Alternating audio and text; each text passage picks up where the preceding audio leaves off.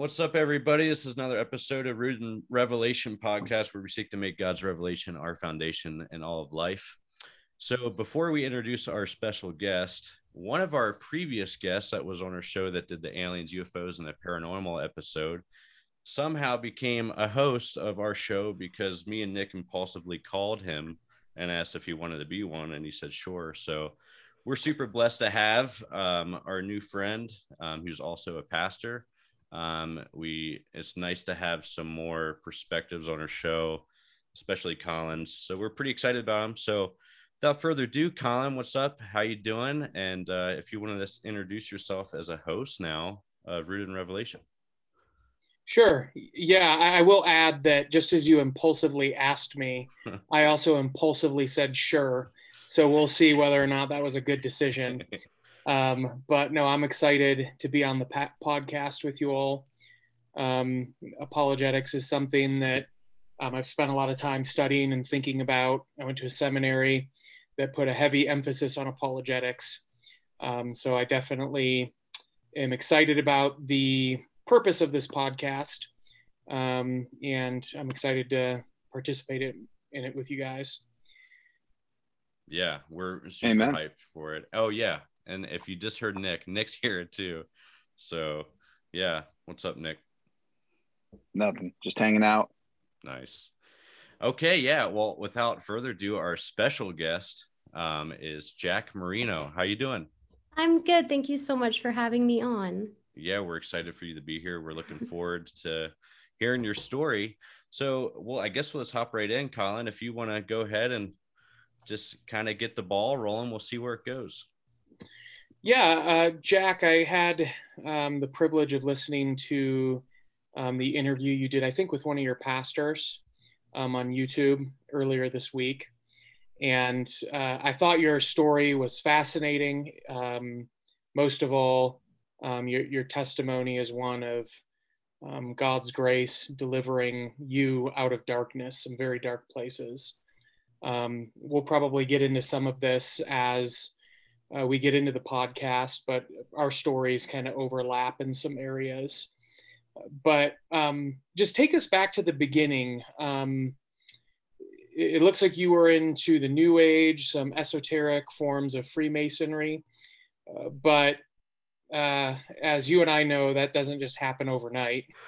um, so, where does your story begin? When when did you really begin to get into the new age when did you begin to feel some spiritual connection with with these dark forces hmm.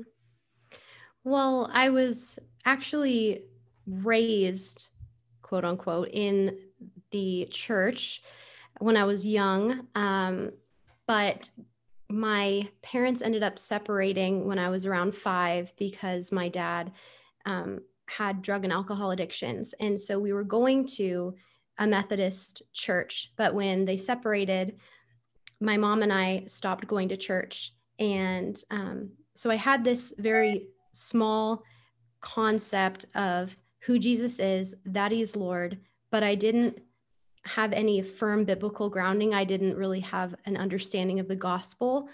And so, even though I thought I believed in Jesus, I thought I was a Christian, there was no real biblical understanding of who the true Jesus is. And around that um, time when my parents separated, I was sexually abused um, by someone close to me, which led to me acting out, being very confused, and just having a lot of secrets, feeling very isolated because of the abuse and because of the aftermath of it and the ways that I responded to it. And around that time, I started to have these experiences where I would see what I first believed were angels of my dad's friends who'd passed away from addiction because they felt so familiar. They were lights in the sky that that now I would say were like the orb kind. Um, but to me, they felt like my friends. I was so young that they just felt so familiar, like this deep spiritual familiarity. And I really clung to that. I felt very isolated from everyone else because of the secrets and the shame. But when I would have these experiences, I felt special and understood. And I later was talking to someone, found out about aliens and UFOs, and thought, oh, well, that must be what that was then. And so at a young age, I felt special because of my experience with what I thought were aliens. And that kind of um, led me to have this deeply ingrained identity in, well, I'm special because I have this deep, like nostalgic feeling bond with these entities that um, that I didn't want to let go of. And um, as I got older, there was also another experience where I was just lying all the time, even though I was so young. Um, and I believed that there was, at the time, I believed it was um, the devil, but now I think it was a demon, just kind of mm-hmm. calling me to go down a certain, like the wrong path. And I kind of told myself, well, I'm a Christian and, but I want to do what I want to do. So I'm going to kind of go down this path for now. And then I'll go back to doing the right thing or being who I really am later. And that trajectory, even though it was such a quick thing that happened in my life, it was something that stuck with me and um, my life kind of followed down that trajectory wow yeah i um, i had a friend who she i think she had some abuse in her background as well and i think around the age of 10 to 11 i can't remember how she got into witchcraft and again, she formed some connection with an entity. And about 10 years ago, she opened up to my wife and I about it. And that led to a very disturbing evening because it was clear the entity was still around. Um, but one thing that we kept um, going through with her is, is, she didn't want the entity to leave because of how special it made her mm. feel and that that is something that i think people who haven't been there who haven't been in that headspace haven't been in in that kind of bondage they they don't understand that and it really is a counterfeit gospel isn't it hmm. because you have this union with this spiritual entity that feels like it gives you meaning feels like it it gives you an identity um, it makes you special um, so yeah i think that is a common thread that you do see, especially in people who get wrapped up with the occult at, at a young age.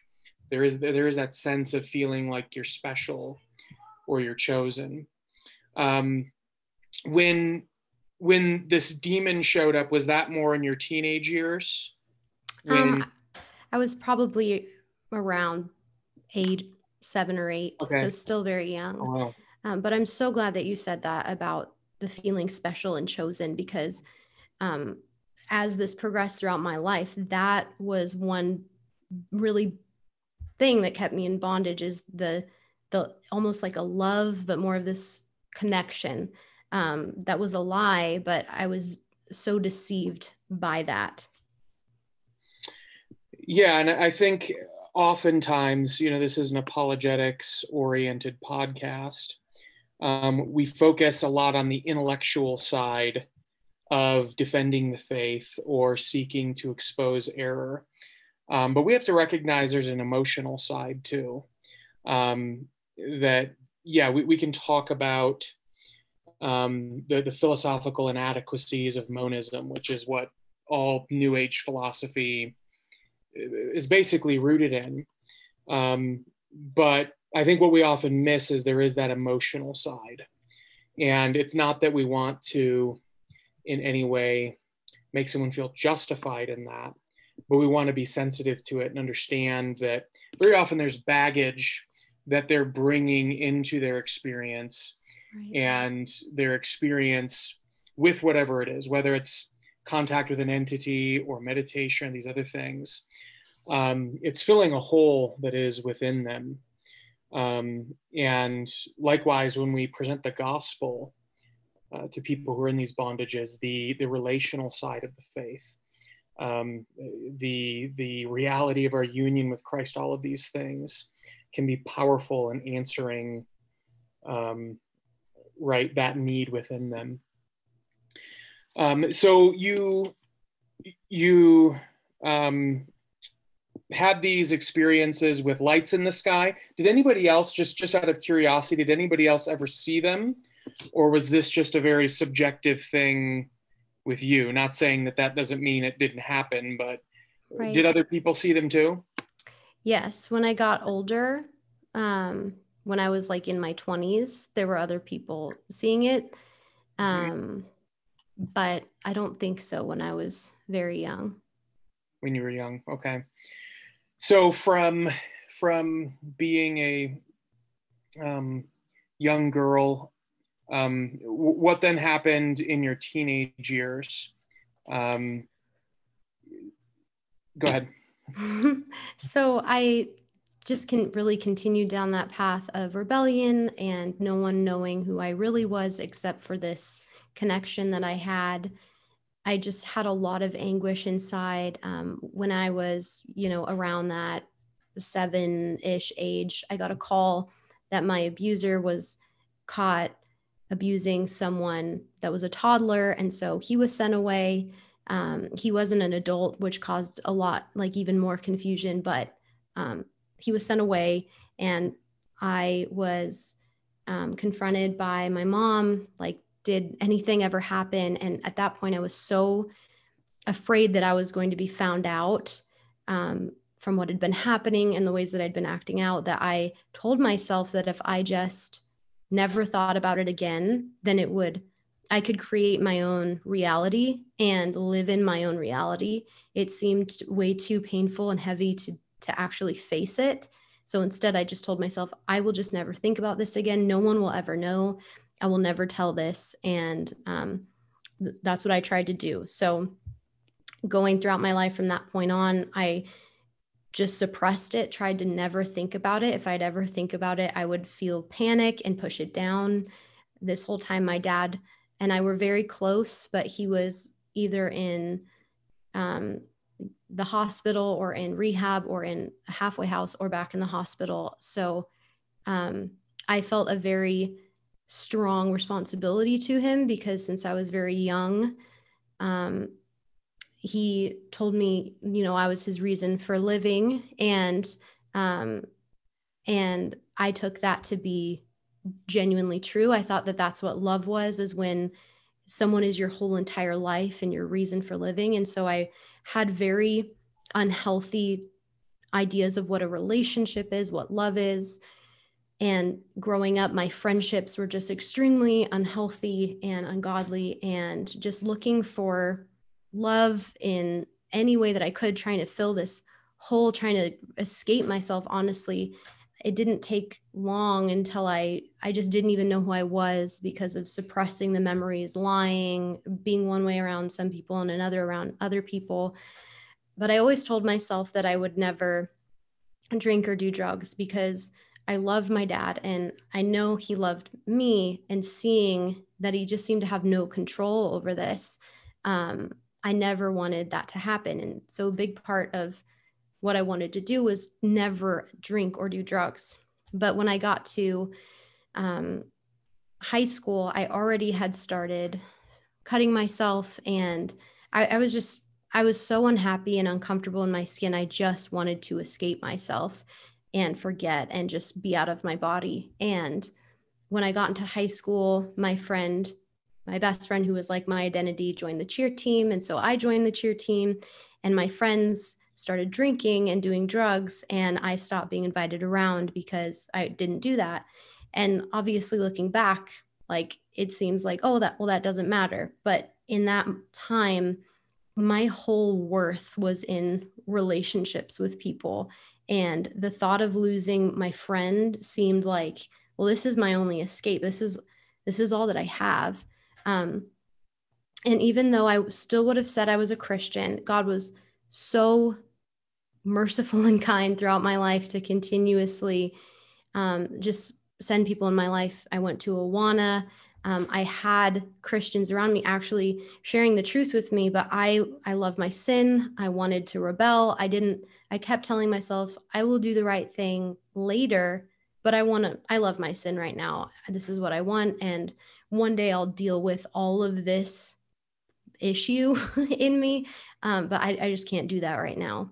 Um, and so I finally got to the point where I was losing my friends, and I just thought, you know it's not worth it. And so it started with me stealing painkillers and then uppers and then marijuana. And then finally, I just got to the point where I realized if I didn't drink, that was the one thing that was my dad's biggest issue. But I knew that if I didn't do it, like I was just going to lose, it wasn't enough. So I still remember the first time I drank, it was like a water bottle of green apple Smirnoff. And I drank a lot of it. And I obviously felt it with other substances. It, it was like, do I feel this? Do I not? But obviously, drinking a, a lot of alcohol, it was an immediate relief. And I knew that I'd made a huge mistake because that was like all of my memories were gone. The anguish was gone. I was finally had this false sense of relief and freedom and but also a fear of i never want to feel any other way and so from instead of identities and people now my identity and my whole desire was just to escape myself with substances and that's what i continued doing through high school yeah it um it it sounds like would you say it's fair that um, um, in light of the abuse that you experienced and i'm very sorry that you went through all of that at such a young age um, it is um, an issue as a pastor that i've spent some time studying and, and learning how to minister to people who've been through various abusive situations but would you fair, say it's fair to say that when you pressed that down, when you suppressed the knowledge of what happened to you, in a sense, you are muting who you are because that did happen to you. And then you go looking for an identity in something else because then mm. you you don't know who you are because you're lying to yourself or suppressing you know the memories of what happened and it started off with friends and then it moved to substances, right? Yes. Um, and uh, it, it's interesting. I read a study that was done that that basically did argue that with addiction, a lot of the times it is rooted in deep relational issues. Like when people say alcohol is my best friend or whatever, um, it might sort of sound like a okay, I'm just saying that, but there might be more truth truth to that than we often let on. Mm. And um, yeah, I, I, think this is where our stories begin to intersect because I had um, issues relationally with other kids growing up, was made fun of a lot, all of that. And when I got into high school, the same thing with alcohol, but especially marijuana, put me in that place where I can relate to what you're saying that you know I, I never not want to feel this way. Um, and yeah these bondages can be they, they can have a strong hold on us. Mm. um, and they are much more spiritual than we often admit. Um, can i can i ask a question about that colin? Yeah go ahead. Go ahead nick. So you two I'm just watching for those of you that can't see the the video. You guys are just talking the same language right now, and I don't know that um, people like me, maybe Nate, other viewers, uh, are tracking to the same extent on the same level as you guys. So, um, Jack and Colin, I guess it's kind of like when you're in these places of, um, you know, you feel like you have to compromise to fit in you're going through social difficulties and all these things. Um, would you say that the temptation to move toward spiritual entities is simply ampl- amplified by the loneliness of that, or is there another spiritual component with everything else that uh, somebody like me may be missing out on from your perspective i would say it is the, the desire to again either feel special feel like you have a connection to something greater than yourself. Um, you can't trust people so you're looking for something that you can trust someone that you can trust. And so when you're dead in your trespasses and sins um, right you don't have the ability to repent and believe in christ apart from the spirit of god working in your heart.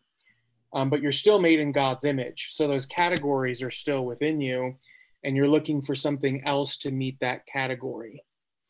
Um, and so, right, I mean, it can be making an idol out of friendships, the idol of substances, or literally seeking out communion with with demons. Um, you know that that's what we do in our flesh in our fallen state is is we're looking for something else to to fill that within us. Um, Jack, would you agree with that? Yes. And a huge draw for me was this deep desire to create my own reality, to kind of control my own reality, live in a fantasy of making my own life. And that was very much tied into these entities and just the, uh, it really felt like an allure, like I was allured to them, a, a deep pull to this um like almost i knew it was forbidden but i wanted it. And um that came with the promise almost that i could create my own reality and i could rewrite my story and that i could have control. And so just having that power through these entities i was special to them um, and that made me powerful and therefore i could control and create my own reality. And um, it was also in high school that I started reading the book The Secret by Rhonda Byrne, which talks a lot about the law of attraction and the universe and that everything that you need is inside of you and you can you can have anything that you dream anything that your heart desires. And that was so attractive to me because i did not like my life or my reality. So um, that power that these entities promised and that and that these more new age or occult ideals mm-hmm. promised um, was very attractive to me. Yeah, it's interesting. Thank you. I, I was oh sorry, Nick. Well, oh okay, I'm gonna talk now. Uh, I was gonna say that's interesting. You brought up the book The Secret, and as soon as you said that, I was like, ah, like so. Um, I I also had a really bad drug addiction you know, similar. You know, my mom passed when I was 13, and from that point on, I was trying to do similarly, kind of what both you and Colin are saying, and trying to find identity in friends. And later, I, you know, I found drugs, and I was like, oh wow, this actually kind of pushes away the pain and kind of I can suppress it. And that was my same experience as well. But you know, there's a time when I was in drug and alcohol rehabilitation center, a 30 day program and that was one of the things they that we were like learning how to cope with like getting sober was like they'd we, I remember watching a law of attraction, like the secret, like DVD, mm. and there's like this kid, like that really wanted this bicycle or something, and they're just like, you just keep saying it and believe that you actually have it, and then you get it and have it or whatever. And I was like, man, like that's awesome, you know. And uh, I think I went like to the gym. This is a little random, but like I kind of used the law of attraction like a test case and actually made two half court shots with a basketball, like just believing that it would go in. It actually happened two times in a row. And it was like super weird, I thought. um, and that's kind of a weird example, but like, I was like, man, this stuff like is legit. Like, and then I started kind of getting into like a lot of that stuff. Like, like my counselor was like doing tarot cards with us and like, you know, Ouija board, all that stuff. So like yeah as, as much as i didn't realize my own story would kind of overlap with both of yours it's just kind of like wow yeah like that stuff is very even in trying to get people clean that was a thing they that they use and push you towards as well. Yes. Yeah. Yeah. So um jack um at what point then did you transition from so I'm guessing this entity continued to make itself known to you during this whole period when you got into partying and and drugs and alcohol? Um, was was that presence still with you? Yes. Um, m- may I say something about the secret really quickly? Yes. Um, the law of attraction, I'm glad that you said that about it working because it's to me seems almost like a gateway into the occult because it's totally the same thing. I was recently looking back at the secret and it amazed me that um, eventually when I get further in just what happened in my life, the secret which seems so like it's at barnes and noble but what it is is watered down ritual magic and it just amazes me how the enemy like it reminds me of luke 4 when satan's tempting jesus and it what the law of attraction talks about us having this magnetic force and we are the most powerful thing in the universe. Our thoughts create our reality. One, it makes us God, which is really enticing. It's like the lie that led to the fall. But also, it just amazed me looking back that what it's promising is so, um, it's just vanity. Like there's nothing really to it, but it feeds into our flesh. And a lot of things in magic, in the law of attraction, work and it draws people in but it's if god calls sorcery like and those who practice it an abomination it's not god's not the one granting what you want so it just amazes me but i think it's important that there are spiritual forces at work that it's this isn't it yes it is real but it's really bad. Um but as i i'm sorry.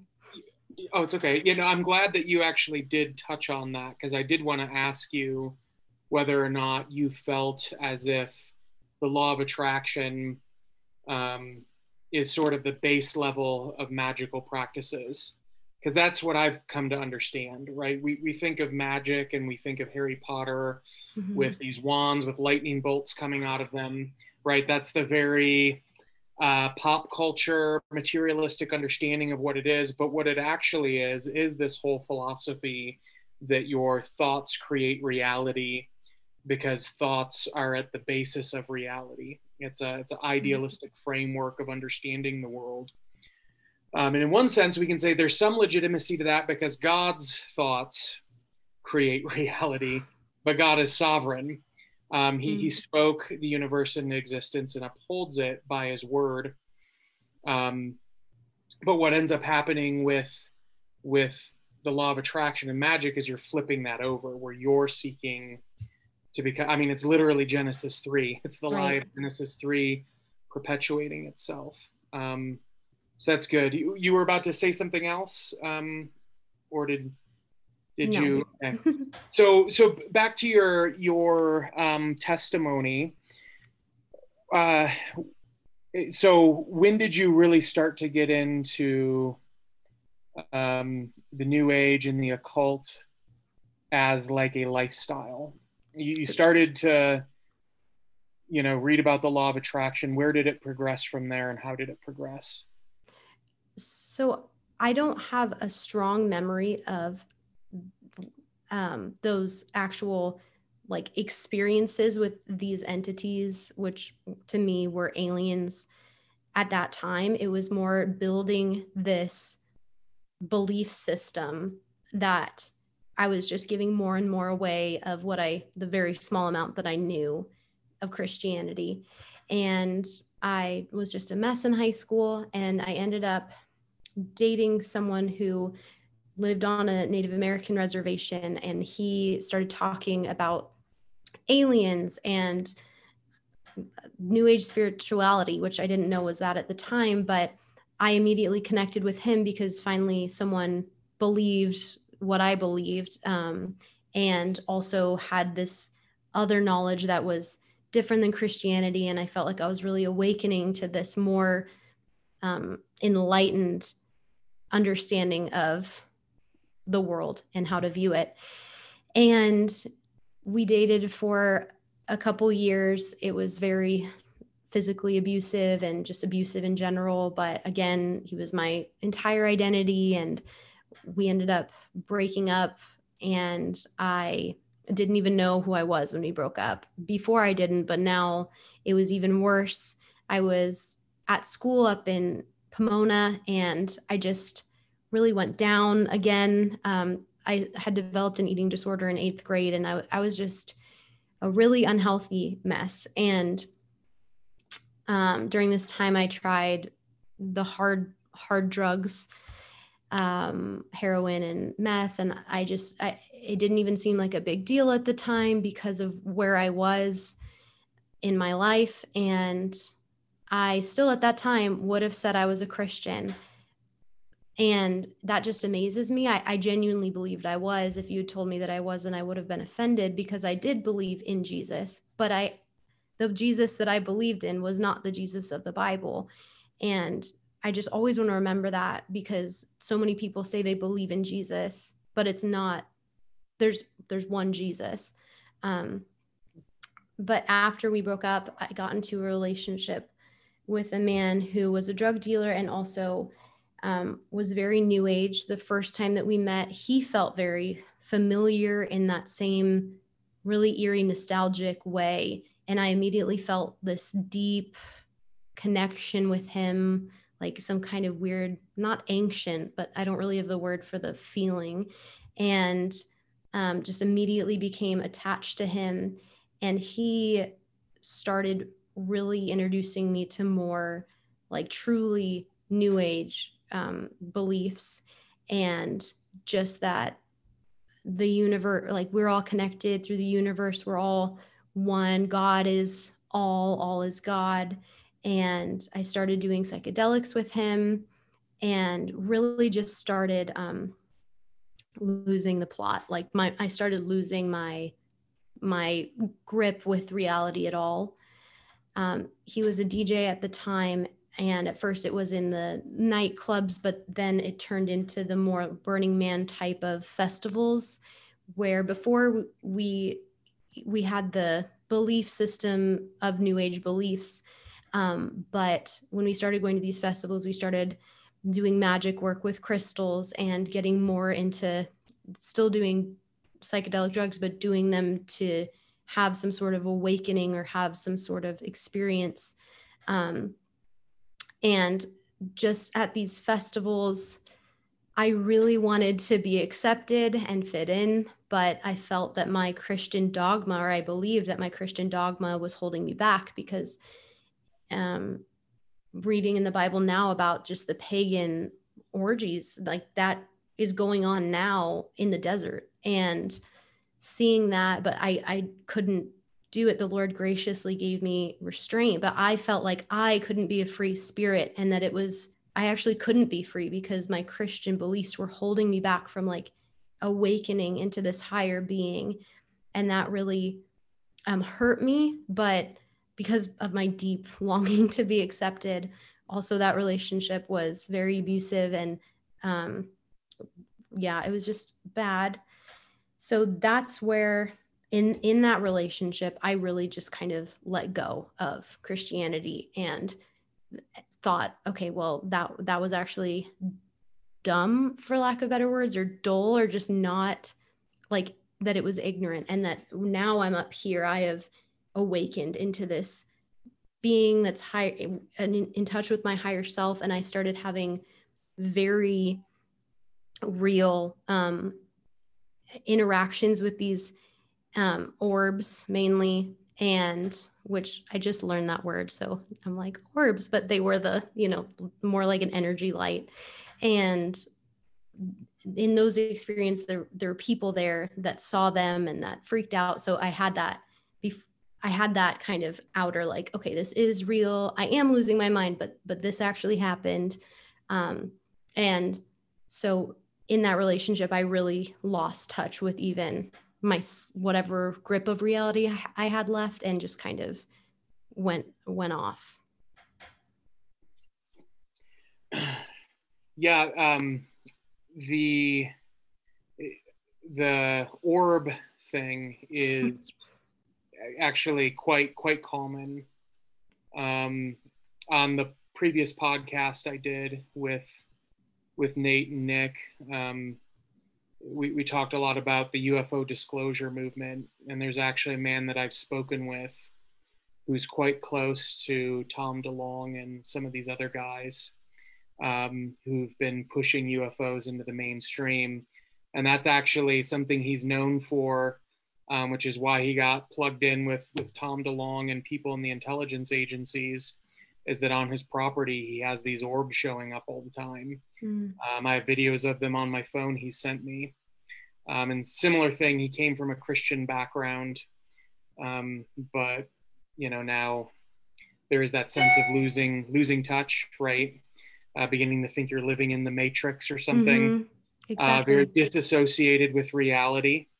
Um, so all of these things are commonalities with with occult experiences. It's what I tell people is you know that the gateway is the experience with the entity or the UFO or the ghost or whatever.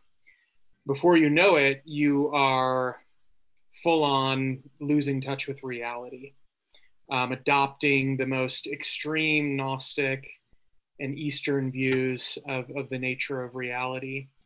And initially, it seems so exhilarating, it seems so enlightening.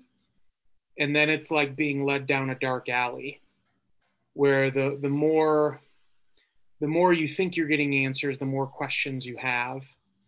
And then the questions you have, um, you're, you're running out of gas in the tank because you're losing answers.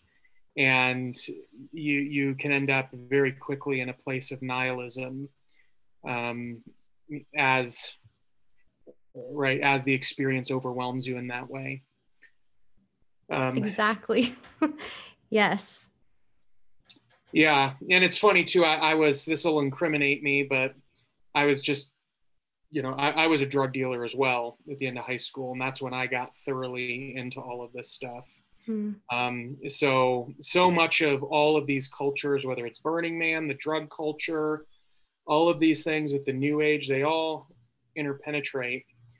And that is what is concerning to me now, um, since I left that that life behind in about 2004, is how mainstream all of this is becoming. Yes. Right. It's the Silicon Valley, you know, entrepreneurs going out to Burning Man Yes. Um, psychedelic therapy, all of these things, people don't even bat an eye about it.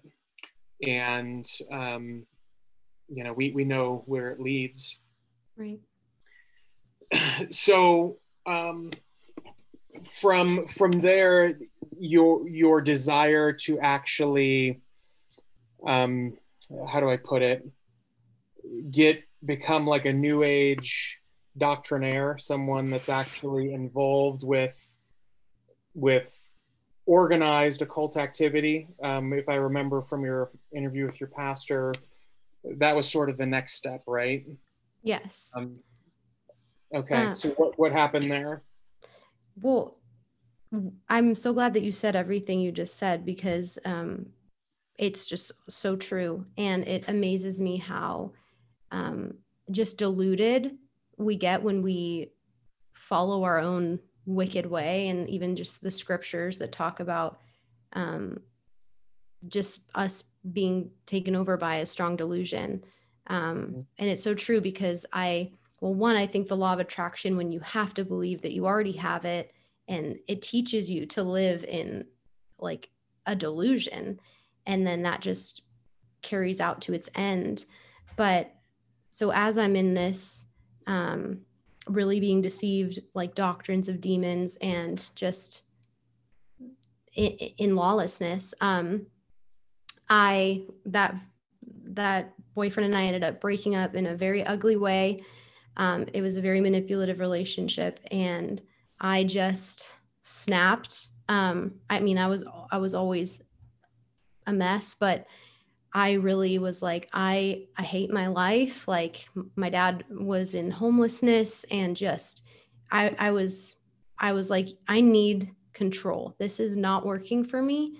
And this um, holding back from this power because I had experienced physical manifestations that there is like some dark power in the occult. And i just i didn't see a point in in listening to the the conscience that i had left that wasn't seared. I just was like you know what? I i'm going to go into this. And so um i was already really i believe that i was possessed because i remember looking in the mirror and just like my blood running cold in fear because I didn't recognize whatever was behind my eyes. Um, at that time, I'd been asking for these beings that I loved so much to enter my body and see through my eyes. So, um, even though I'm not surprised at the time, it, it just didn't seem like a evil thing to do. I just like thought that that was good. Um, but I started getting scared and my my dreams or my the lucid dreaming the astral projection just the the things that i was experiencing the supernatural things were more real to me than my waking life. And so i just really like did not see the line. The line was so blurred between reality and a trip. Everything felt like a trip. And i had just moved to hollywood and was just in a studio apartment in hollywood when that snapping happened. And I just started being led um, by this entity. It wasn't like a specific entity at that time. It was just this feeling of like following the signs. Every number was a sign, every sound. Like if I heard a helicopter, it meant one thing, and a hornet meant another. Like everything was, I was being talked to through signs. Um, and did you um, did, did you also feel as if when other people talk to you that whatever their conscious purpose was for saying certain things to you that something else was communicating through them.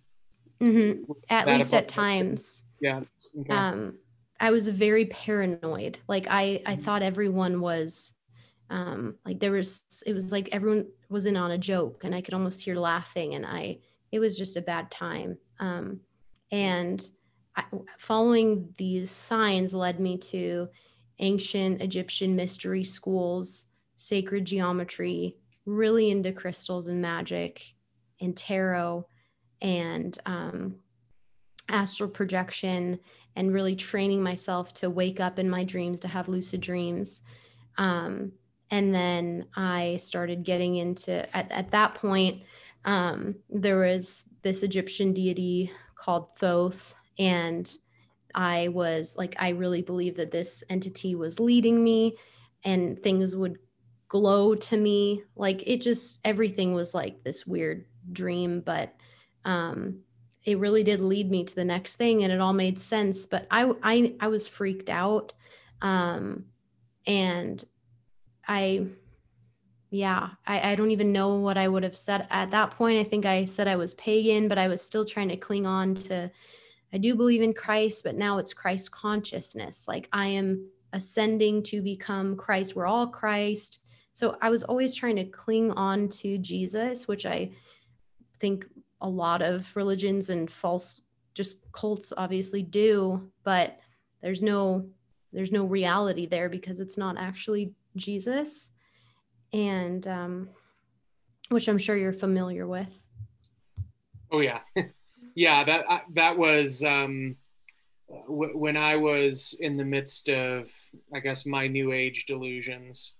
Um, there was a book on contacting the Pleiadians. Yeah, you know, yeah. it's it's uh, supposedly a positive angelic like alien race, right? And they have all sorts of mythology about Jesus, and um, yeah, I remember being like, oh yeah, I'm I'm all about Jesus just as I am about Krishna and mm-hmm. write all these other avatars. Um, so yeah, you you think you know him, but it's a false Christ. That's right. Yeah. And I was like absolutely obsessed with Orion. It that's where this deep familiarity feeling it had actually been there from my childhood, but now it was making sense because I learned Orion's deeply tied with ancient Egyptian mythology and then these deities that I'm being led by. And so everything just started to make sense to me. And and I love what you said about like the more I learned, the less I knew and it was just this exhaust like I was drinking, but I was just becoming thirstier. Like nothing was satisfying me, and it was exhausting.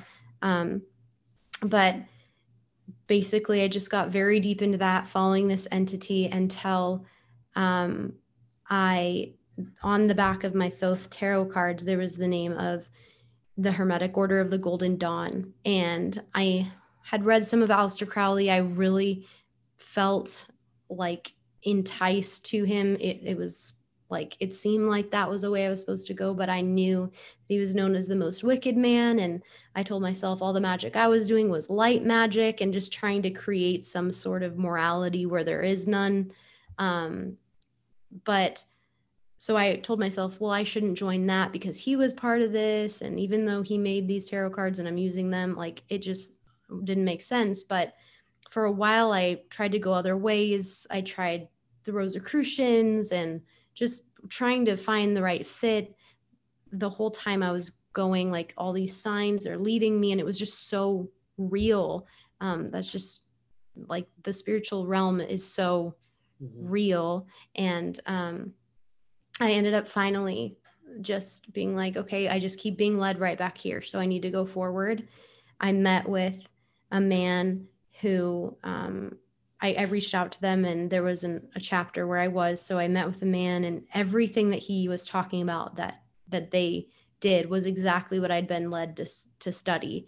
And so I was like, this just makes so much sense. This this is my destiny. This is my fate. This is what I'm supposed to do. And so he told me to meet him at a Freemason lodge in um, in LA. And so even on the way there, I was so excited. I really like I I wasn't thinking like I don't I don't know Jesus. I thought I knew Jesus. I wasn't thinking I'm going to go do some, you know, voodoo. I was thinking this is good. I'm enlightening. So I just I think that's so important because I think the misconception can be that I thought I was like this dark witch and I was into that, which is true for some people, but I I was justifying why I could be right before the Lord and do these things. Um, and so I drove there listening to Disney music and just feeling like this is my destiny. Um, I was initiated into this order in that Freemason lodge. And even though it was like scary, um, it was like I'd been being prepared for it. So it just made so much sense. And um, so I joined and I started going there to the conclaves and to do invocations of Thoth and these other deities. We were taking um, Eucharist, but it was to o- Osiris, which has to do with Orion instead of Christ. And really, there's so much Kabbalah involved that we're reading the Bible in Latin, and and the ritual room is like the temple, or supposed to at least represent the temple or not the temple um, the tabernacle but um, it, it was just I, I told myself now i'm a christian but an enlightened christian um, and i just was in that i was told i was moving up fast i had so much pride but i realized that the deeper i'm getting into this i'm supposed to be gaining the secret knowledge i'm with these like people that i thought were elite and powerful and yet I'm more addicted than ever. I'm more wicked than ever. I have zero self control. And I was experiencing terrifying, terrifying visions and real experiences, abduction experiences, physical harm. And I was, I was really scared and I felt um, just kind of confused that that things were getting worse instead of better Wow. Um, now this this this uh, Masonic, it sounds like it was like an esoteric Freemasonry. Um, I know there's all these offshoots, um, and it was held at a Masonic lodge. Yes. So um, this specific order, I believe it was the people who started it were Freemasons, and so it's a magical offshoot of Freemasonry, but it's not tech like I wasn't a Freemason, only men can be Freemasons, but I was this. Okay. Um were were the just and this is just curiosity on my right. part, were the leaders of this group part of the lodge, the actual lodge? Is that how they had access or?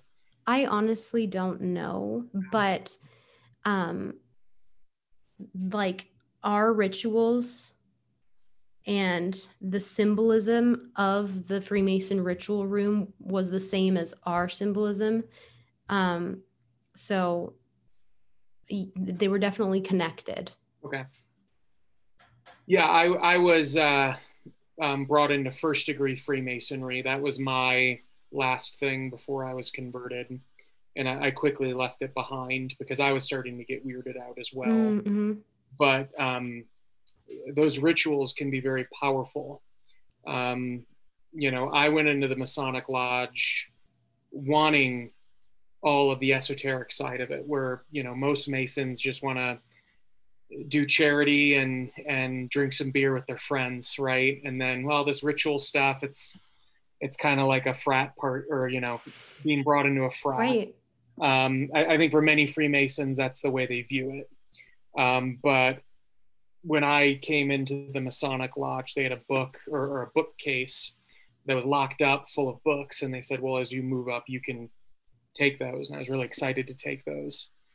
But um, I, I remember right after I was brought into the first degree, and, you know, I was kind of like just on this high from the ritual. And I just remember one of these guys who didn't really seem like he was into the esoteric side, but he just came up to me. He's like, oh, the rituals just get better and better, um, you know. And again, you you see you see how with these things, um, you know, fallen men mm-hmm. think they are finding truth. I, I, like the way you put it too. You you kept drinking, but you were more and more thirsty. Mm-hmm. Um, in fact, you felt more parched the more you drank.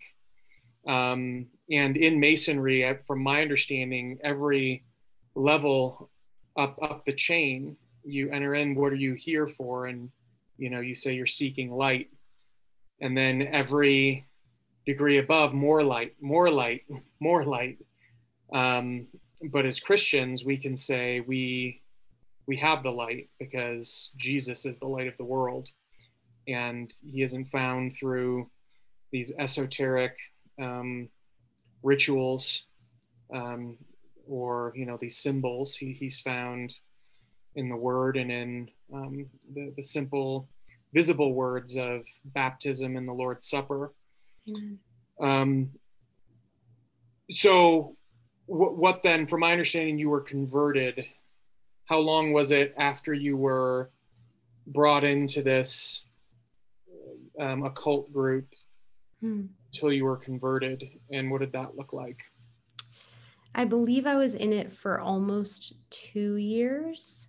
And while I was in it doing those rituals, and I'm so glad you said that about seeking the light because that is such a huge part of the rituals in our order is or the order that I was in is that you go and you you're going into the darkness to to gain the light of knowledge and mm-hmm. it's all about light you're seeking light in the darkness um, but just so I had been reading the Bible. I'd also been reading other religious texts, thinking I'm gaining all this knowledge. But I read parts of the Bible, and um, first it was that I was having these experiences while I was having these visions, like while taking Eucharist to Osiris, thinking that I'm actually getting closer to Christ because Osiris is the true Christ.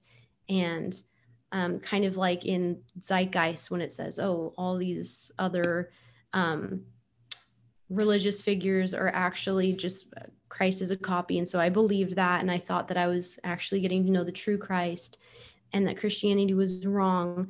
And as I'm doing the, this Eucharist, I have this vision kind of that Christ is inside of me and any darkness on me like can't out uh, darken that light or something. And so I'm thinking, I'm having these visions and I'm getting closer to Christ, not realizing just like I'm thinking even what um what is said, like even if we or an angel preaches a different gospel, let him be accursed. Like it, even if an angel were to come to me and give me a vision that's contrary to the gospel, like that, that's not something to listen to in the importance of testing the spirits. But I didn't know that, or if I did, I wasn't, I didn't care. But when I read just, I read that you can tell a tree by its fruit. And I did not really know what that meant, but the teachers in my order, like I loved them. I still love them they're just really lost people like I was and would be without God's grace.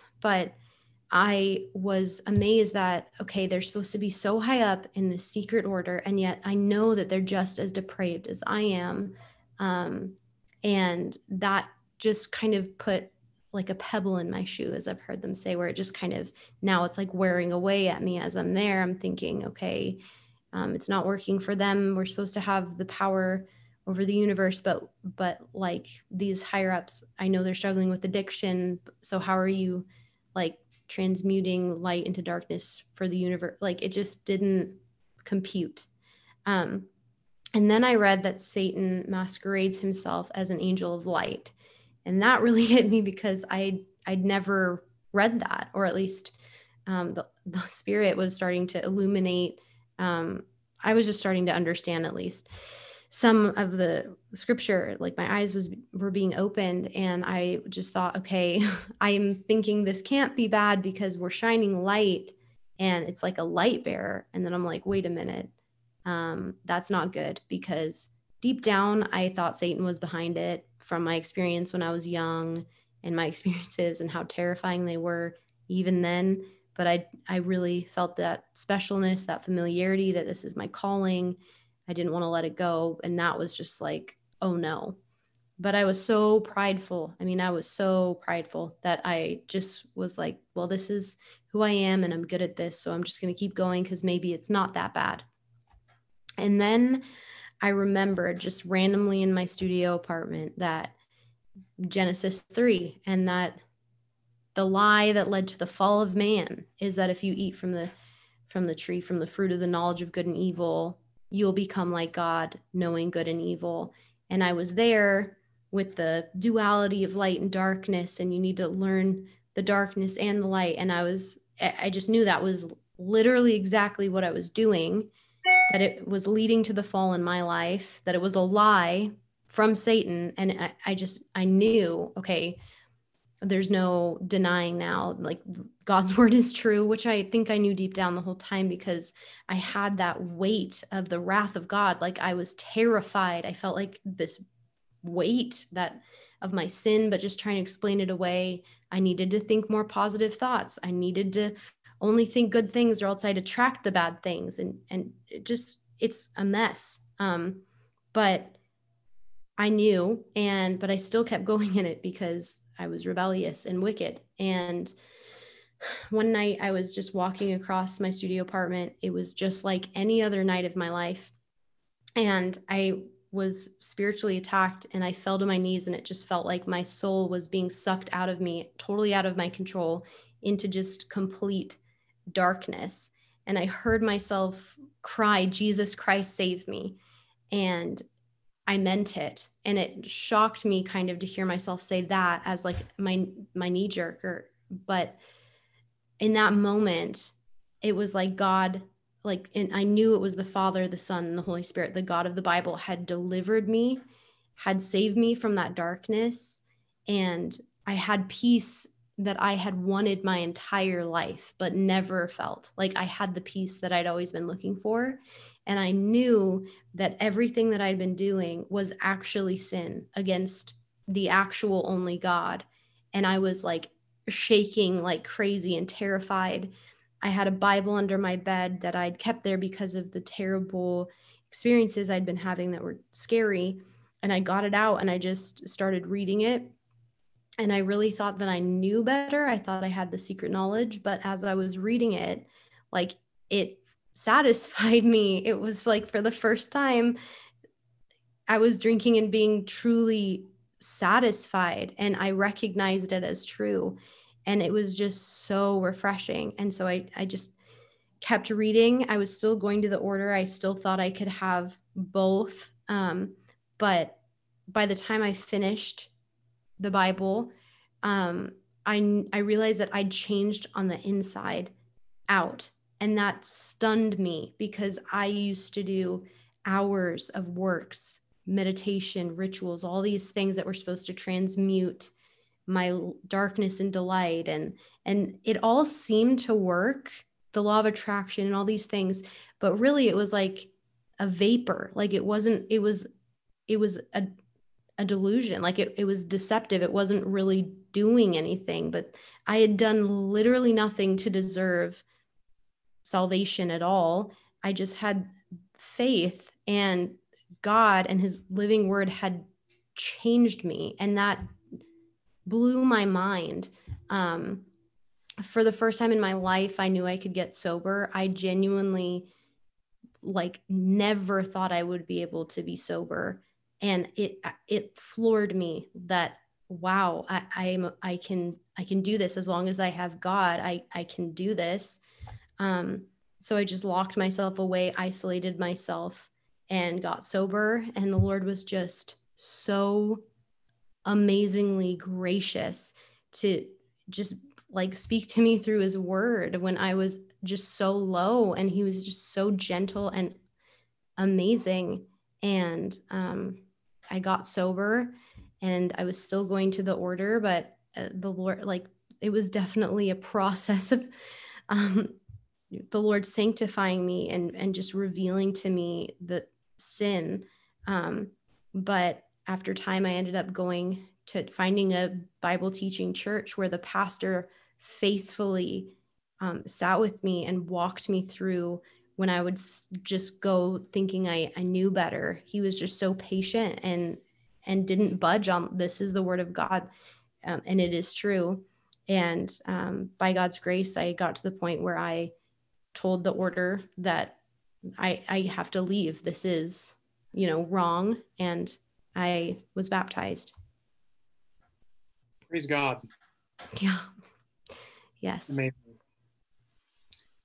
yeah i i think that sometimes when we think about apologetics and evangelism we downplay the objective reality that the word can do its work right apart from all of our techniques our techniques are great our formulas for how to get into conversations how to present the gospel you know those have their place but um, with me as well it was simply me um, yeah, finding some things online um, that first introduced me to Christianity, introduced me to the Bible.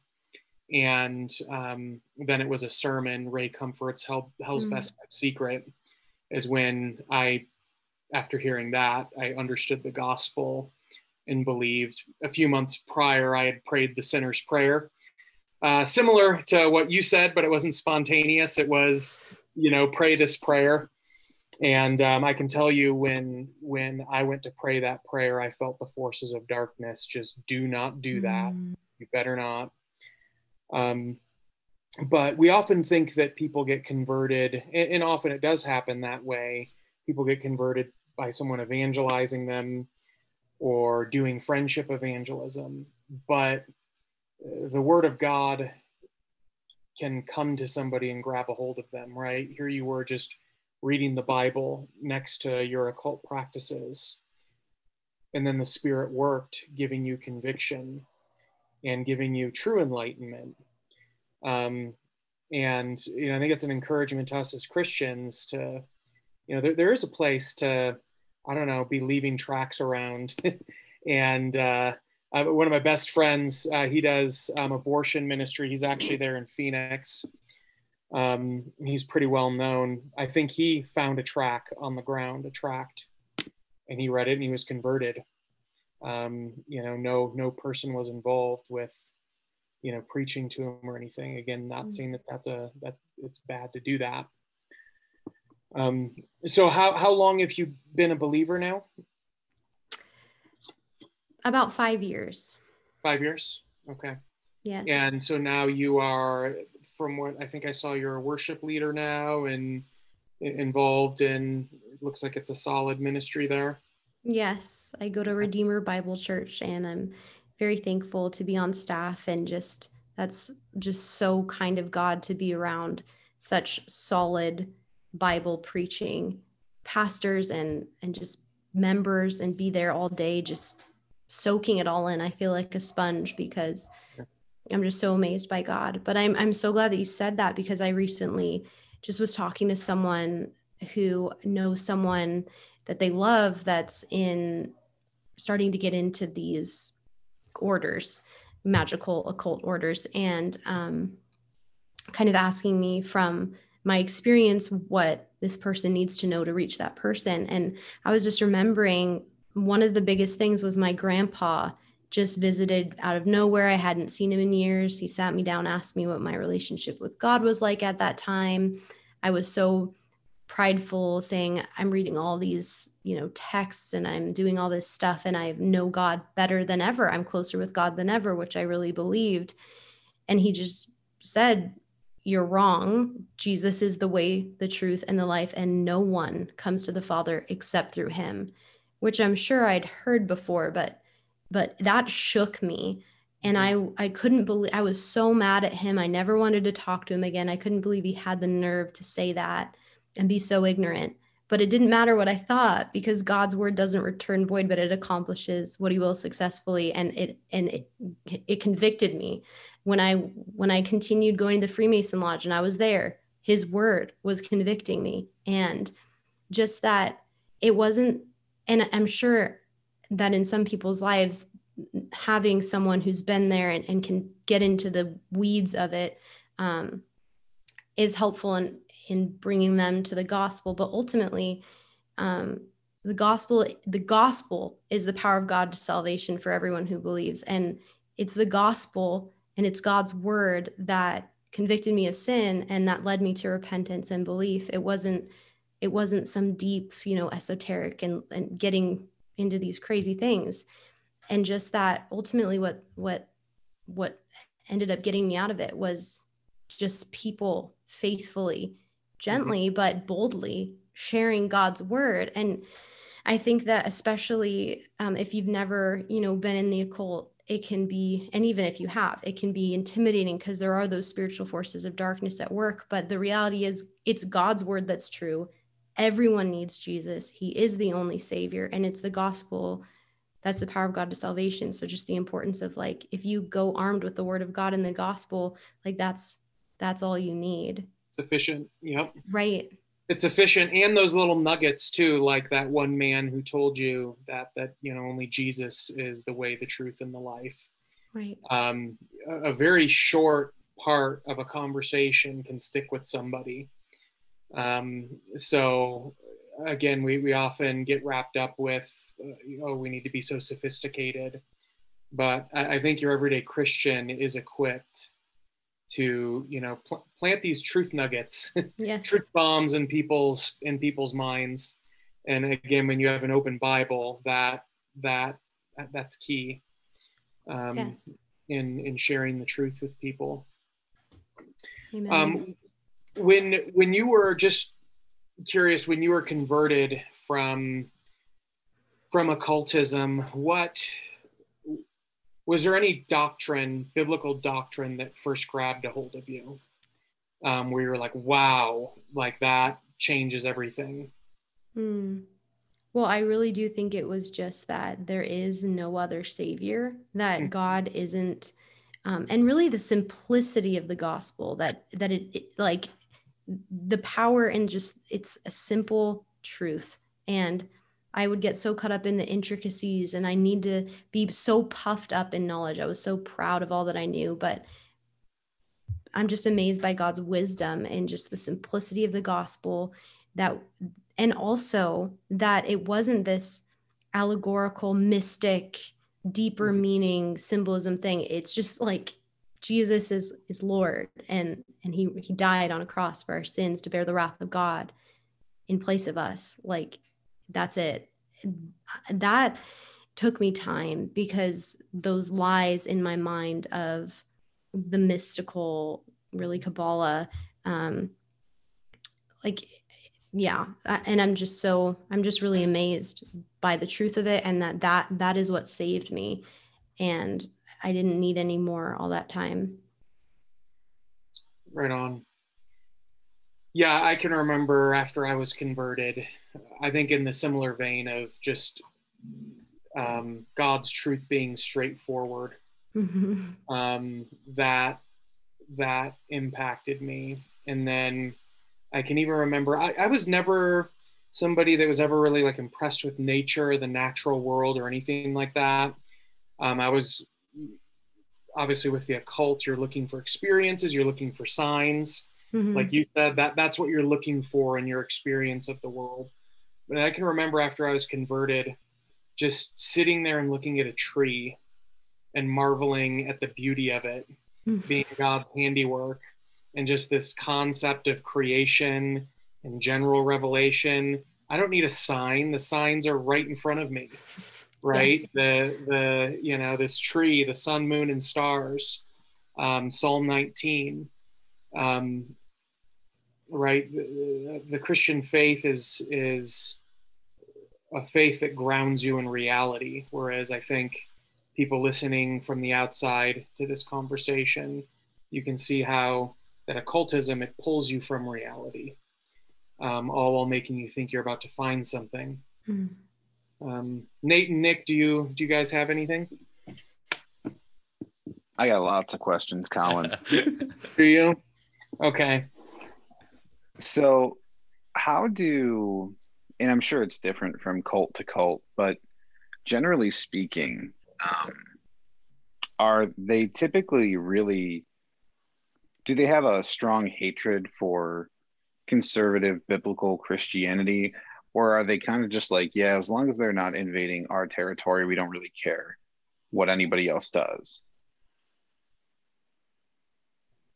In my experience, they um it's almost just like uh looking down on like and ignorant and and really kind of pushing that in but it it really did seem like all other religions are a worthy path, but Christianity is really oppressive or it's really like holds you back because you're trying they're trying to control you. And and that amazes me because it's such a, a flip of the truth. Um, but that's what I experienced. Yeah, I, I I I see both. It really just depends on what what kind of cult it is or the movement. I think with many of them, there is a sense of, hey, if your philosophy is live and let live, I don't have a problem with you. Um, but I think their honest assessment of Christian beliefs are that they're very shallow. Um, that it was at least my perception of Christianity, but it was not a well-informed perception. Um, you know, I, we're looking here at 2001 to about 2003 um, when I was converted, and that was the heyday of, you know, the purpose driven life and, uh, you know, this just kind of bland megachurch Christianity that wasn't very deep. And that's all I was exposed to. So I would have never have thought that the types of things I know now as a seminary educated pastor that Christianity had anything interesting to say. Um, you know, like like you can find in our creeds and in our theologians. Right, right. I only ask because um, I dated a girl. We have this village. It's a couple hours away from where we live, but think it's called Lily Dale or something up in New York, and it's a village of psychics. It's just this little. I, I hesitate to call it a town, but it's almost like a park area where there's a bunch of little houses and it's a city of psychics and there's cats everywhere so on and so forth anyway black cats i love cats i think it was because like ancient egyptians had cats and they warded off evil spirits or something yeah. if i recall but um yeah it was weird. Anyway so i date it was in high school and i was dating a girl. And um I, it was about the time that god was drawing me to himself and i was becoming very discontented with my sin. And um like the psychic took one look at me it would not let me come into her house. So i just hung out outside and my girlfriend came out and was like, the psychic said that you're like the meanest, nastiest person in the whole world and you're a terrible human being. I was like, oh, like I just didn't know if that was like some like um, you know, like uh had a spiritual component or if it's just all hooah and that lady just didn't like me. I, I just you all are the only people I know who have been in this space. So I don't know if that's like well, normative I, I, that they So next question is did this psychic hate him or not? It's been killing him to know if she hated him for any good reason or it was hysterical. She like hated me. It's possible. I, I actually, after I was converted, um, across from the community college where I, I went to school, there was a, a Wicca occult store that I used to go into. And I just decided to step in there after I was converted. And I remember one of these witchy women, I went and stood next to her and she freaked out and said she was having visions. And then she ran and back, as did the rest of them, um, which I kind of thought was interesting. So, yeah, wh- where people are, you know, under the power of the forces of darkness, mm-hmm. I, I, have no doubt that they um, can be sensitive to the presence of someone who's filled with the Holy Spirit. Right. Um, there's and, plenty of biblical evidence for that. And ultimately, especially if they're communing with demons, um, like demons know who Christ is and they hate him. So I'm not surprised. yep. All right. I got another one for you.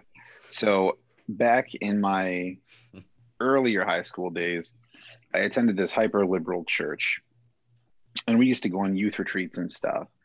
And there was this guy from another church that we would do youth retreats with, and he was a leader, but like he came with all of his tarot cards and stuff and all this crazy nonsense. And it blew our minds because like he could tell us things that like we believed he had no way of knowing about all these people.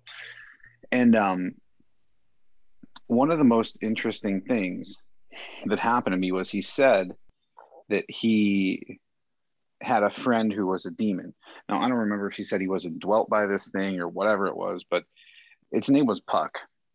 And then, uh, so whatever, a bunch of weird stuff happened around this guy. and that would that would be a whole podcast episode in and of itself, I think. But later on, I go to Bible college, and I run into this guy who lives across the country from me and all this stuff. And we get to talking about similar experiences. And he's like, Oh, yeah, I knew this weird guy who like said he knew an entity called Puck.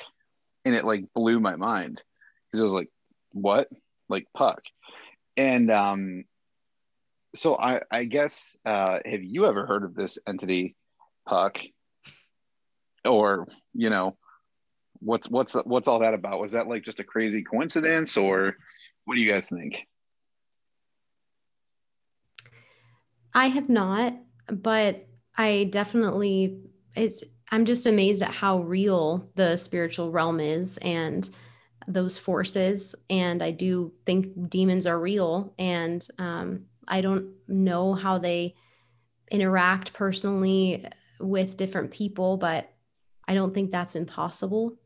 Um, but I'm also, that made me think about how there are certain Christian organizations that are doing things with tarot and angel cards and kind of like Christian tarot. And it's just, it's not Christianity at that point. And it, it's very sad when the those kind of churches do that because they're welcoming in these occult practices, they're welcoming in that spiritual um, darkness. And it's it's really upsets me coming from not um, a Christian life and then seeing that in the church and it's so clearly not Christianity um, and just the holiness like of of Jesus's church. It's upsetting that that goes on. Right. Did you pretty sure it? Israel? I'm pretty sure Israel did that, and it got them in a lot of trouble. Right. yes. H- hanging out with Puck. Mm. or the Puck. Uh, do you have any more, Nick? I mean, I could go on for a while, but uh, no, I'll I'll give you the stage, Nate. Yeah, we're just Yeah, like Nick, the, Nick, we can do a whole episode on the Nephilim. You can hold the Nephilim questions. Dude, my pastor will have to be on that episode, and you can talk with him. He's Okay. he's got he's got a lot better things to say than I do, and that'd be a fun listen. But yeah. I guess I'll just kind of do what Nick did and ask you guys about some weird experiences I had and see what you think about it, since you guys are kind of experts. Um, experientially, I guess you could say. Well, Jack, you were, I guess, you know, pretty knowledgeable with the book, so we can credit you with that, right? But uh, so, um, have you guys ever used like the Ouija board things? Um, Yes. So okay, I I had this experience once um, where it was um, to the best of my memory, using those with some people. Um, I genuinely think the thing moved on its own uh, without us moving it. But what was weird is people would ask the Ouija board questions, and it was almost like I would uh, give the answers, like spell things out in my head but like my hand would go like i wasn't moving it no one else was moving it but it would like do exactly like what my brain was kind of like leading it to go to like yes no or spell out names like information i knew. Is that something like i opened myself up to and allowed someone to kind of like use me as a mediator of like information? Is that possible or is that something real? Yeah, I mean it's definitely real. Even in the Old Testament, it talks about mediumship and and that kind of thing. Um, with the Ouija board, I'm sure that there are times that people move it on their own to mess with people, or maybe there's some kind of I don't know if psychosomatic is a word, but some kind of like thing that we're doing. But ultimately, when you're actually channeling in the actual occult, it's not all that much different than what you're doing with the Ouija board. Um, and so I definitely think it's definitely possible that you were opening up yourself to that, especially if you wanted to have that experience. Just I think about um, in James when it talks about being lured away and enticed by our own lusts. Like ultimately, we we want some some kind of supernatural experience. Um, and so, yeah, I the enemy is all too happy to deceive us. And when we're deceived into these supernatural occult things, usually the first thing to be questioned or usurped is the deity of Christ and the belief in Christ, um, which always amazes me. But short answer, yes, I definitely think that's possible. Um, so, yeah. thank you colin did you have anything to add No, just yeah, th- those things are not those things are not a game. Right. Right. Um, you know, I, I think there's some things that that are questionable. Um, I think that a lot of the like, um, you know, people can debate the more secularized side of yoga that's just workouts. Um, but especially once you're getting into the meditative side of it, um, and then I've even heard, again heard of churches, you know, women's retreats doing Christian yoga. Um, I, I think people are just not realizing the roots of of those practices and the fact that when you do those things it's like turning on an antenna. You know these principalities and powers have been using these techniques through with people for thousands of years. When you turn on that switch they're used to you know coming towards it and working through it um, so whether it's a ouija or, or any of these other things even certain forms of contemplative prayer um, that have been brought into certain sectors of the church that mirror more of like an eastern monastic approach to prayer um, yeah I, I think there's a a real danger there. If someone's truly converted, I, I don't think they can be possessed, but you can end up opening doorways that um, you know you'll you'll regret opening. Yeah. I guess that would kind of tie into my second question I had was so when I first became a Christian, I was like, you know, before I kind of, I guess you could say, found better doctrine and, and biblical teaching, I, was really, you know, because of how I grew up, I kind of grew up in a more charismatic environment in church. Um, so when I got saved, I thought that that was mainly what Christianity was. Um, so I got like really involved with kind of like Bill Johnson, like Bethel Church, a lot of those kind of things. Um, I don't know if you guys knew this was coming, but I had to ask, like, what's your guys' thought on a lot of the the? I guess you could kind of, I don't know. I guess this the, the the Bethel Church kind of movement. It's a it's a pretty huge, uh, popular uh, mainstream kind of thing going on that I used to be in quite a bit and used to go to a lot of the events and the healing things and the prophecy events and all that stuff. I, I had some strange experiences in that. Uh, I don't know if you guys ever heard of the Kundalini spirit. Mm. Um, I've seen people almost like having seizures on the floors. I've seen, I've been uh, like blown on, like just like gusts, like almost like someone like blowing like and nothing was around me and I could feel blowing on me. I don't know what that is. Maybe you guys know, but like what, what I guess I'll shut up a little now and just say the question. but what what's your guys' thoughts on is these occultic or new age kind of things kind of possibly invading like a lot of these kind of church things like the the whole like you know, I see these guys that go out on like these they call them like treasure hunt things, and they go mm-hmm. and try to find people in Walmart and like follow trails, like all these weird things, and then you know, trying to pray for people, telling people God loves them. What what's the deal with all that? Um, well, I, I lived in Redding for two years. Oh. Um, I was doing pulpit supply for a church up there and so that's that's where uh, Redding, California, is where Bethel Church is at. And um, I, I, think with a lot of these churches, um, the average person that actually attends the church might not be in all the weird stuff. It's just another mm-hmm. mega church where they found some community, and they just you know whatever just don't get into a lot of the stranger things.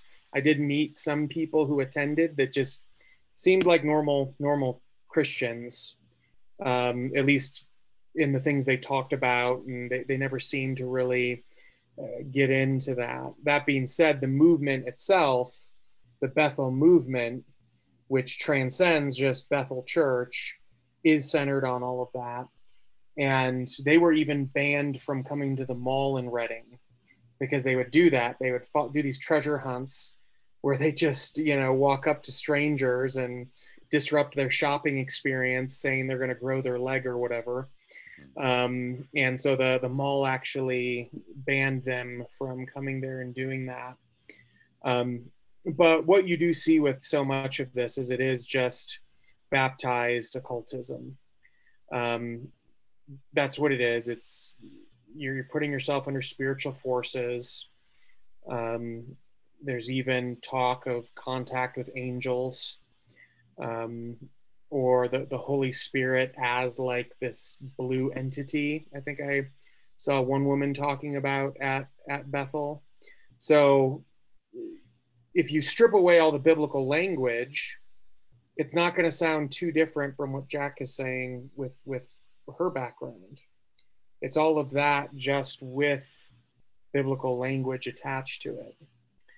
Um, so so with a lot of that weirdness, that's that's what I see, and I do think a lot of it is rooted in the Kundalini stuff.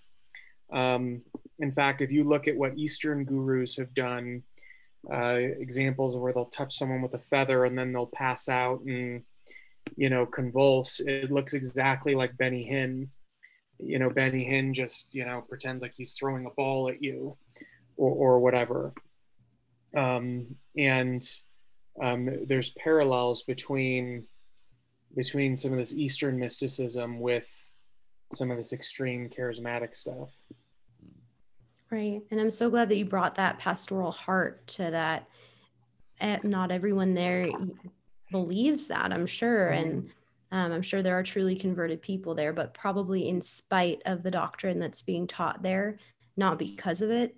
Um, I see just so much, at least from what I've seen online of Bethel. I've never been there, but just so much that's so familiar to me from not just the new age, but even in the ritual room in a Freemason lodge of people being encouraged to laugh hysterically and act like animals, which I mean, I've yet to find in the Bible um, that going on, and that it just looks a lot more like occultism. And then even the treasure hunts, I have friends that came out of that um, hyper charismatic. I don't want to demonize um, char- just charismatic, but this hyper charismatic, sensationalized, that is not biblical. And if we're always seeking to hear from God, how do I hear from God? Is God's word not sufficient? Is it not inerrant? Why are we looking for this extra biblical revelation? And the enemy is so quick to deceive us um, when we're longing to hear just from anyone, guide me. It's that is opening, asking to be deceived, in my opinion, because that kind of being led by signs and this and that is exactly what I experienced in a demonic way. And so it's just really opening up yourself. I don't see a precedent for doing that in scripture.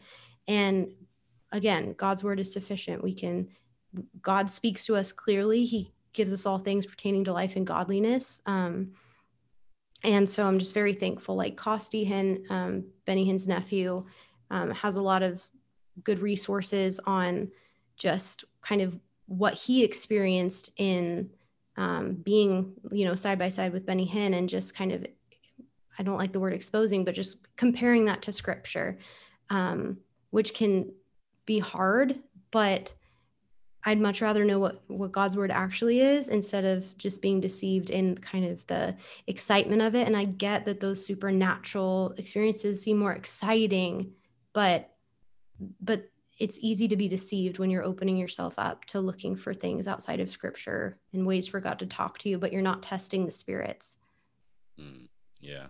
Yeah, that's really helpful. I appreciate that because there's been times where it, it, definitely like these words of knowledge and things they they seem like like they're it's real. Like it's I'm not saying like maybe some people fake it and stuff, but there's definitely been times where it doesn't seem fake. You know what I mean? And it's like and I, I remember going through those experiences where it's almost kind of like that gnostic kind of gnosis thing where it's like oh like they have this gift like i want to be able to walk people mm-hmm. walk by people in my shadow like heal somebody and like or you want to like at like peter you know i think it is when in acts when he walks by people lay him out and his shadow would heal people or something. I could be paraphrasing a bit but but i was like man like and i was with a group of guys where we'd just like chant over someone's like finger to grow back and just like weird stuff like we were getting into.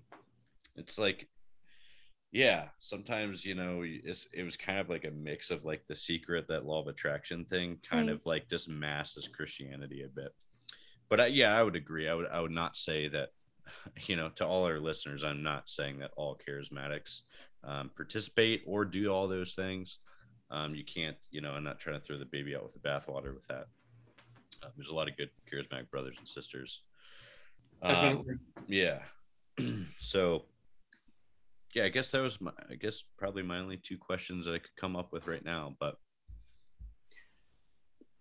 all right. Well, I think um, uh, in closing, um, I just wanted to read from the Heidelberg Catechism, um, question one. I, I find this catechism question and answer to be a comfort. Uh, it begins saying, What is your only comfort in life and in death? For those of you listening don't know the Heidelberg Catechism is, it's the um, um, it was written in 1561 in Germany, early in the Reformation. It's one of the early Reformed catechisms. And um, those who are Dutch Reformed or German Reformed still hold to it.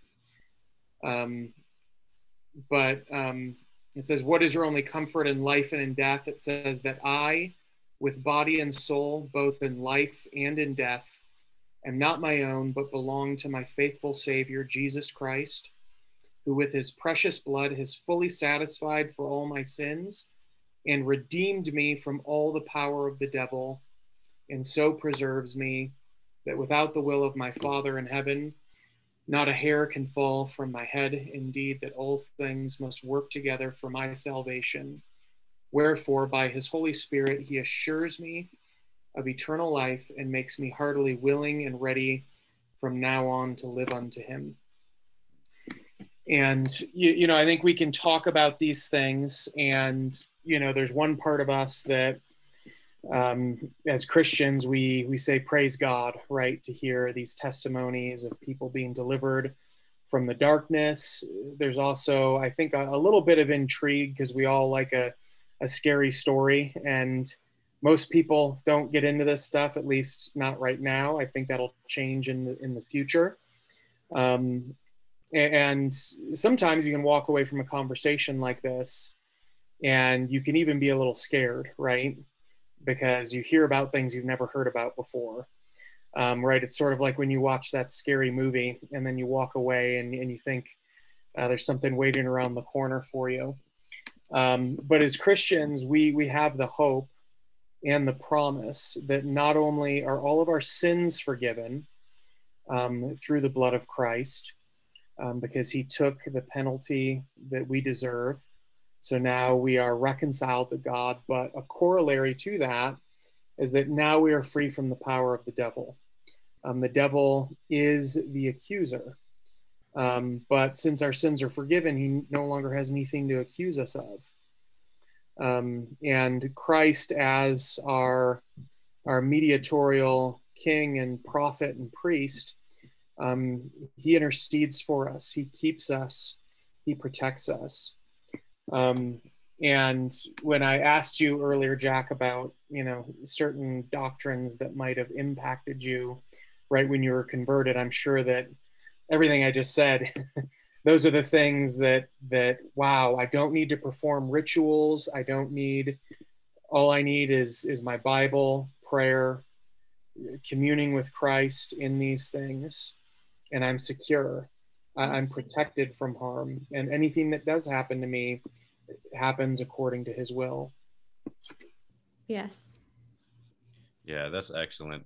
So, I guess Jack, in closing, what what what encouragement would you like to leave our listeners with? Maybe, you know, maybe it's somebody that's in this stuff. Uh, you could speak to that, or maybe it's someone that maybe this can relate with a lot of your struggles personally with identity issues and mm-hmm. you know the abuse you went through and and a lot of these things i know there's a lot of probably not just guys that listen but i know there's women that listen to our podcast that that probably struggle with a lot of things like you do. And we really appreciate you being able to talk about these things specifically with us to help our listeners to know that they're not alone um, to know that uh, though they might not be able to relate with every little detail there's probably some things that stand out that you know other people have experienced. You know i know you i know you mentioned like cutting and um and you know the identity issues and and feeling insecure and all those kind of things i guess just what what encouragement would you like to leave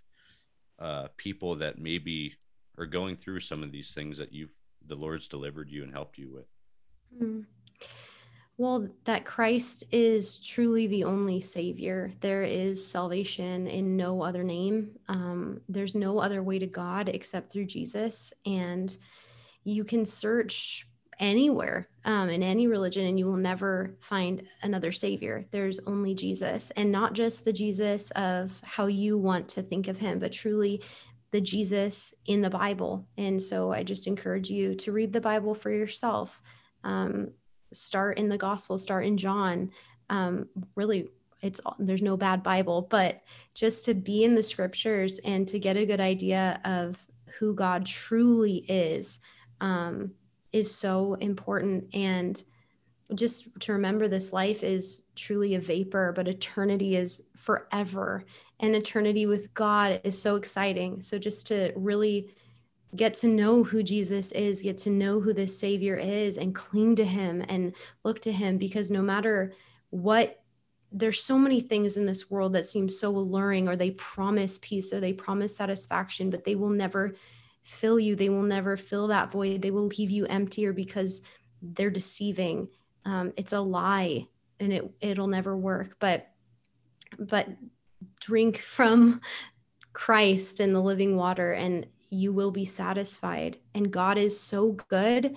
Um, he who is in you, if you're a Christian, is greater than he who's in the world. So if you're coming out of this, you don't need to fear the darkness anymore. Um, you don't need to fear what you were in before. You're washed clean um, in Christ's blood. You're made a new creation in him. Um, the oldest passed away and the new is here. And so you can really rejoice in that and walk in newness of life. But just truly to um, to commune with God in prayer, talk to Him, and to be in His Word, um, and to just have a deeper love for Jesus Christ, because ultimately um, he's who we will spend eternity with after this. There's so much joy in him. He's the true redeemer. And there's no one, no one is too far gone, too far in the darkness to be delivered by Christ. Um, he is the Lord of all, and he is the Lord of you. Amen. Thank you so much for that, Jack. And um, yeah, so I guess that will, unless anyone has anything else you'd like to comment quick as we're finishing this recording, Nick, um, if you had any last words before we close it out, um, I'll give you an I, uh, opportunity. Uh, yeah, just want to say thank you, Jack, for being with us. Uh, really awesome testimony and episode, and sure it'll help a lot of people. Yay. Thank you guys so much for having me. It was truly a joy. Amen. All right. Well, without further ado, this was Jack Marino with Rooted in Revelation podcast. Until next time, God bless.